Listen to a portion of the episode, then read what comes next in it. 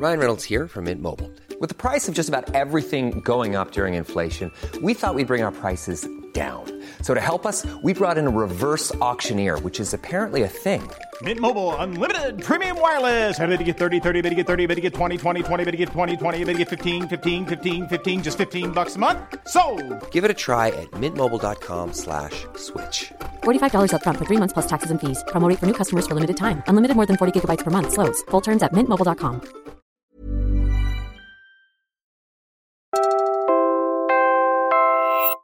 You're listening to Puma Podcast.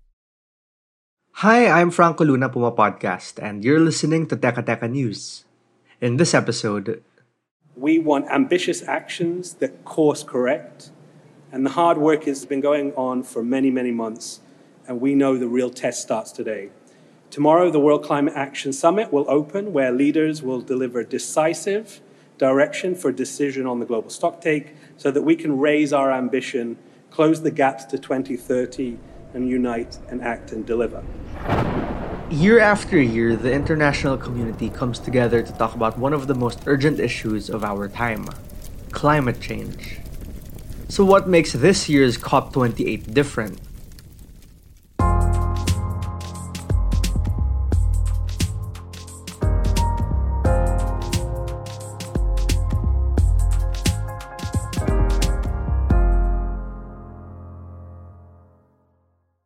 Practically sure that uh, this year will be the warmest year on, on record. We will publish the report at the COP28 in a couple of weeks, but uh, so far it looks like we will reach the all-time high because we, we, we have just uh, switched from La Nina to El Nino year. And besides uh, the normal high temperatures in Pacific, we have also seen very high temperatures in the Atlantic uh, Ocean, which is unusual. You just heard Professor Petteri Taalas. He's Secretary General of the World Meteorological Organization. He was speaking at the United Nations press conference about the WMO's Greenhouse Gas Bulletin Report ahead of the 2023 United Nations Climate Change Conference of Parties, more commonly referred to as COP28.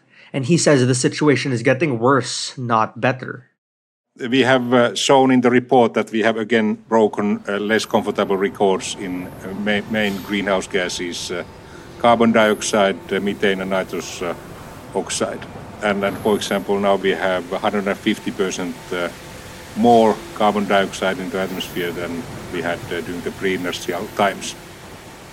That's right, 2023 will almost certainly be the hottest year on record so far. And temperatures are still going up, with Petteri saying there's no end in sight for this trend. This will mean further temperature increases and more heat waves, extreme rainfall, glacier melt and sea level rise, with disastrous consequences for people and planet. And all that becomes more evident because COP28 is taking place in the United Arab Emirates until December 12. Before we talk about reversing climate change, we should first acknowledge that greenhouse gas emissions are the main cause of climate change. As you heard, emissions are still very much rising to this day, and they need to stop rising by 2025 if we are to have any chance of limiting warming to 1.5 degrees Celsius. Because of this, extreme weather events like heat waves, droughts, floods, and wildfires are becoming more frequent and more intense. These events are causing widespread damage and mass displacement around the world. The lifetime of these gases is so long that uh, they are distributed uh, equally worldwide. So, if, if what is emitted in China doesn't st- stay in China, but it's some months it's uh, equally distributed uh, worldwide. The warming impact of those gases, and you can see that the carbon dioxide is responsible for two thirds of the warming, methane a bit less than 20%, uh, nitrous oxide 6%, and uh, ozone depleting gases, where we have seen luckily a drop in the emissions. Uh, they are altogether uh, responsible for 11% of the warming potential. Sea levels are rising because of the melting glaciers and ice sheets, which threatens coastal communities. Biodiversity is also declining at an unprecedented rate due to climate change, habitat loss, and pollution. The bottom line, as green groups have long been saying, this affects you, me, and everyone in more ways than we realize. And, and this climate change is not only temperature issue, but it's, it's wider change in our behavior of atmosphere and uh, practically the whole planet has seen an increase of uh, heat waves. Uh, about half of the planet has been facing an increase of uh, flooding events, and one third of the planet has been facing an increase of uh, drought events. And this negative trend will continue until 2060s. And of course, the impacts of climate change they are different in different uh, parts of the world. Here in Europe, uh, we have seen an increase of heat waves. We have seen a dramatic increase in the melting of uh, glaciers, and depending on year, we have seen increase of uh, both droughts and flooding. We're pausing for a quick break now. We'll tell you about what the international community is doing at COP28 when we return.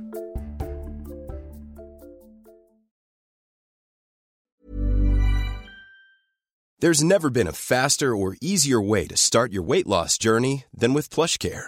PlushCare accepts most insurance plans and gives you online access to board-certified physicians who can prescribe FDA-approved weight loss medications like Wegovy and Zepbound for those who qualify. Take charge of your health and speak with a board-certified physician about a weight loss plan that's right for you. Get started today at plushcare.com slash weight loss. That's plushcare.com slash weight loss. plushcare.com slash weight loss. Burrow's furniture is built for the way you live. From ensuring easy assembly and disassembly to honoring highly requested new colors for their award-winning seating, they always have their customers in mind. Their modular seating is made out of durable materials to last and grow with you. And with Burrow, you always get fast, free shipping. Get up to 60% off during Burrow's Memorial Day sale at burrow.com slash ACAST. That's burrow.com slash ACAST. burrow.com slash ACAST.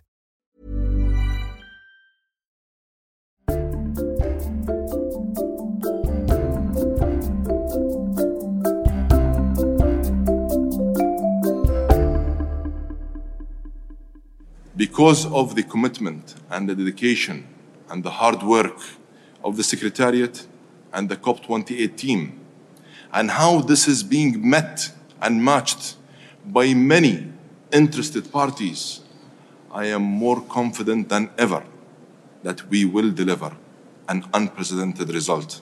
That means real solutions and real outcomes to help address this global challenge. That's COP28 President Sultan Al Jaber speaking at a press conference after the first day of COP28.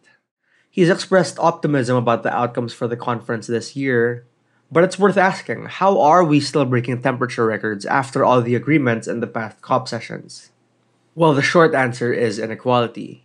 The summary is, of course, that you have, we have these scenarios projecting a highly unequal world for the future uh, they are pervasive, these inequalities across all variables. This is not just about uh, who gets to use more fossil fuel or less fossil fuel.